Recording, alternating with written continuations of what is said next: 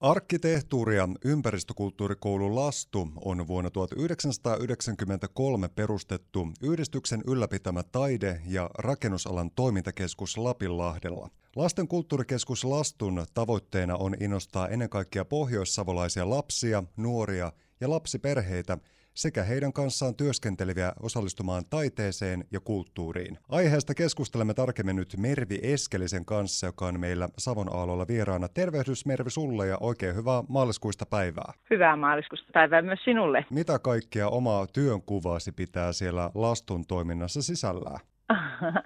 No se on hyvin moninaista, eli tuota, esimerkiksi kun ollaan yhdistystoimia, niin se on se, sitä rahoitusten hakua ja tietenkin sitten sel, selvittämistä, sitten erilaista toiminnan suunnittelua ja on myös ihan toimintaa toteuttamassa, eli vetämässä vaikka työpajoja tai kouluttamassa tuota, opettajia ja kasvattajia ja Eli hyvin moninaista. Välillä tehdään luvitöitä, kun on lumi saartanut ovet, kun ollaan tulossa toimipaikkaan ja ihan kaikkea mahdollista. Mutta tuohan kuulostaa ihan mahtavalta, eli laidasta laitaan erinäisiä töitä ja tehtäviä. Ei voi ainakaan sanoa, että työpäivät olisi sitä yhtä ja samaa puurtamista.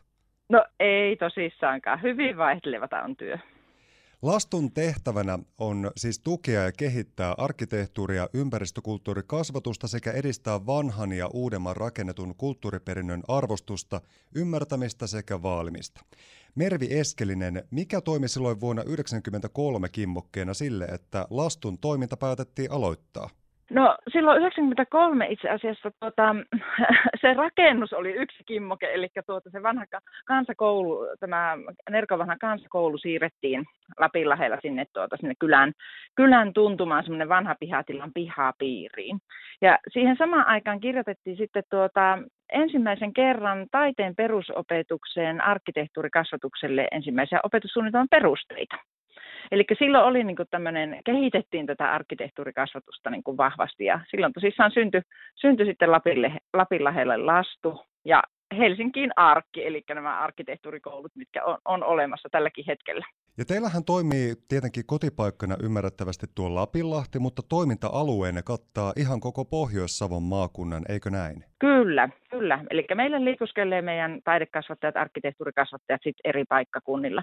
Tietysti nyt korona-aika ei ihan hirveästi liikuskella, että meillä on paljon etätoimintaa, mutta että normaalisti meillä ihan niin kuin liikutaan, vetää erilaisia työpajoja ja ja kerhoja ja harrastuksia, tapahtumia, kootaan näyttelyitä tai muuta, niin ihan ympäri pohjois Ja teidän toimestanne on käynnissä myöskin erilaisia hankkeita, aina aika ajoin työpajoja, leirejä, koulutuksia ja parhaillaan muun muassa on myöskin meneillään muun muassa mediaa, mediakasvatushanke.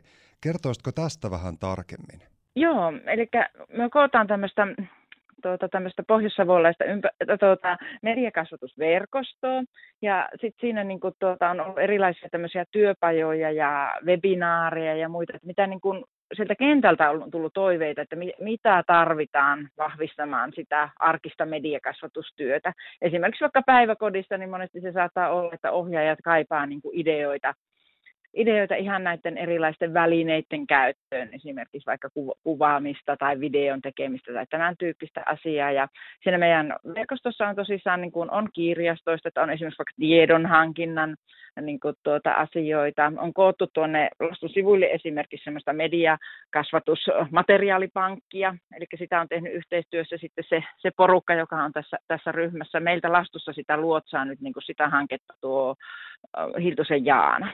Teillä on siis hyvin paljon monenlaista tekemistä ja näkemistä ja kokemista tarjolla. Minkälaista palautetta te olette vuosien saatossa ihmisiltä saaneet? No hyvin lämmintä ja hyvin vastaanottavaista palautetta. Että jos ollaan vaikka jossakin toritapahtumassa tai kulttuurilaitoksen jossain, jossain niin kuin tuota, näyttelyyhteydessä vaikka vetämässä työpajaa ja muuta, niin ne on koettu semmoiseksi niin kuin tuota, matalan kynnyksen työpajaksi ja toiminnaksi meidän toiminta, koska meillä on ideana siellä niin kuin antaa myös niin kuin niitä ideoita ja virikkeitä esimerkiksi vaikka kotiin ja ihan itse niin kuin tuota, myös vaikka lasten kanssa niin kuin toteutettavaksi ja lasten ja nuorten kanssa toteutettavaksi niin kuin asioita, niin kyllä toiminnasta on tykätty. Lastun toimintanne päämääränä on avata niin lasten kuin aikuistenkin silmät omalle elinympäristöllemme.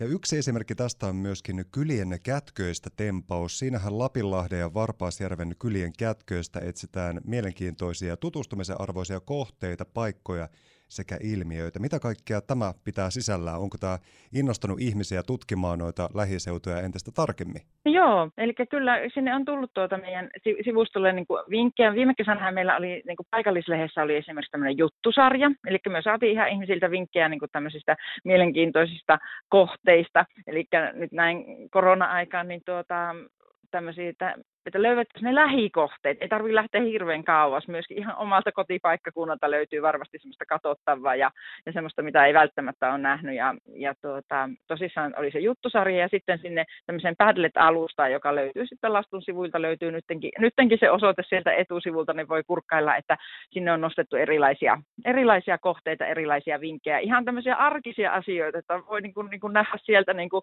ihan vaikka tämmöisiä koristeellisia kiviä tai semmoisia hauskoja hauskoja niin kuin yksityiskohtia myös siltä ympäristöstä, että innostetaan niin kuin monilla tavoin sitä omaa ympäristöä tarkkailemaan. Ja mä veikkaan, että tuolla on myöskin sellainen suuri merkitys, että kun kiinnitetään ja tuommoista ihmistä fokusta niihin arkisiin pieniin asioihin, niin ne tuokin yllättävän paljon sitten iloa ja hyvää mieltä sisimpään. Kyllä. Ja sitten myös niin kuin herätetään se huolehtiminen siitä omasta ympäristöstä, että me pystytään niin kuin monilla pienillä asioilla tekemään, tekemään niin kuin sitä viihtyisemmäksi kaikille sitä meidän arkiympäristöä. Meillä on esimerkiksi semmoinen rare, raidit ja reitit työpaja ollut, jota on vähän eri puolilla Suomeenkin veetty, niin tuota, siinä esimerkiksi niin tuota, kerätään sen, äh, niin kuin on rajattu alue ja kerätään siltä alueelta niin kuin roskat ja, ja tuo ne sille kartalle ne roskat ja nähdään, niin kuin, että mitkä alueet ja mitkä kohdat on esimerkiksi kaikkein roskasimpia ja sillä niin kuin, tuota, se herättää sitten semmoista keskustelua ja niin kuin mietintää, että no minkä takia ne tulee viskottua ne roskat sinne niin kuin meidän omaan ympäristöön kaikista se ei ole kuitenkaan, kaikki, niin kuin kaikki tunteet se ei ole niin kuin hyvä ja on epämiellyttävä se ympäristö, niin tuota, kaikilla tämmöisillä tempauksilla voi kanssa sitten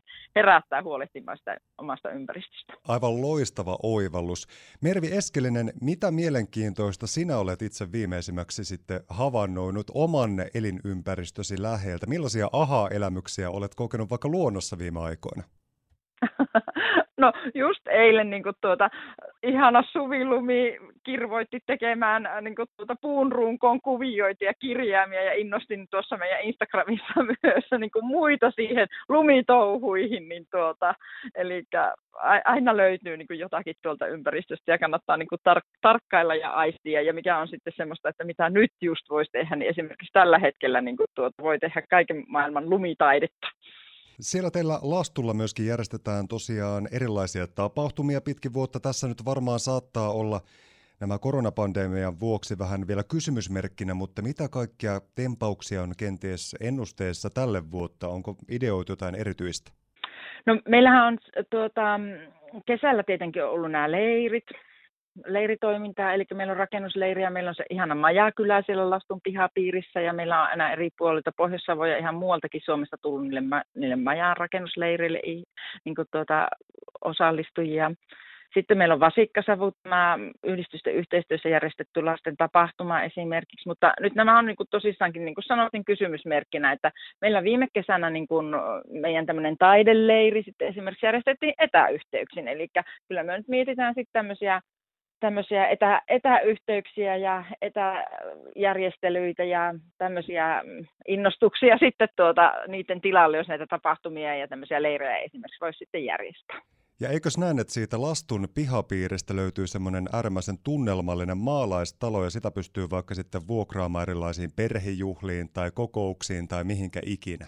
Kyllä, kyllä. Si, just, eli se, tämähän, niin kuin sanoinkin, että se koulutalo on tuotu tämmöinen vanha pihatilan pihapiiriin, niin sen, sen maalaistalon päärakennus on siinä ja se on, se on tosissaan, siellä on vietetty ristijäisiä ja rittijuhlia ja häitä ja hautajaisia, että ihan kaikkien lajien juhlia on siellä ollut ja kokouksia ja ihan tämmöisiä niin kuin tuota, ystävä, ystävä tämmöisiä tapaamisia ja serkustapaamisia ja tämän tyyppisiä kaikkea mahdollisia. Ja sitten siellä voi myös niin kuin majoittua sitten, että ihan satunnaiset majoittujat ilman, ei tarvitse juhlia järjestää, niin siellä ihan yksittäiset ihmisetkin on aina majoittunut, että tuota, se on myös tämmöisenä, toimii tämmöisenä majoituspaikkana. Mervi Eskelinen, kiitoksia sulle mielettömän paljon tästä juttutuokiosta. Oikein hienoa kevättä ja kaikkea parasta sinne. Kiitoksia ja hyvää kevättä myös teille ja mielenkiintoisia jutun juuria siitä, että heidän toimii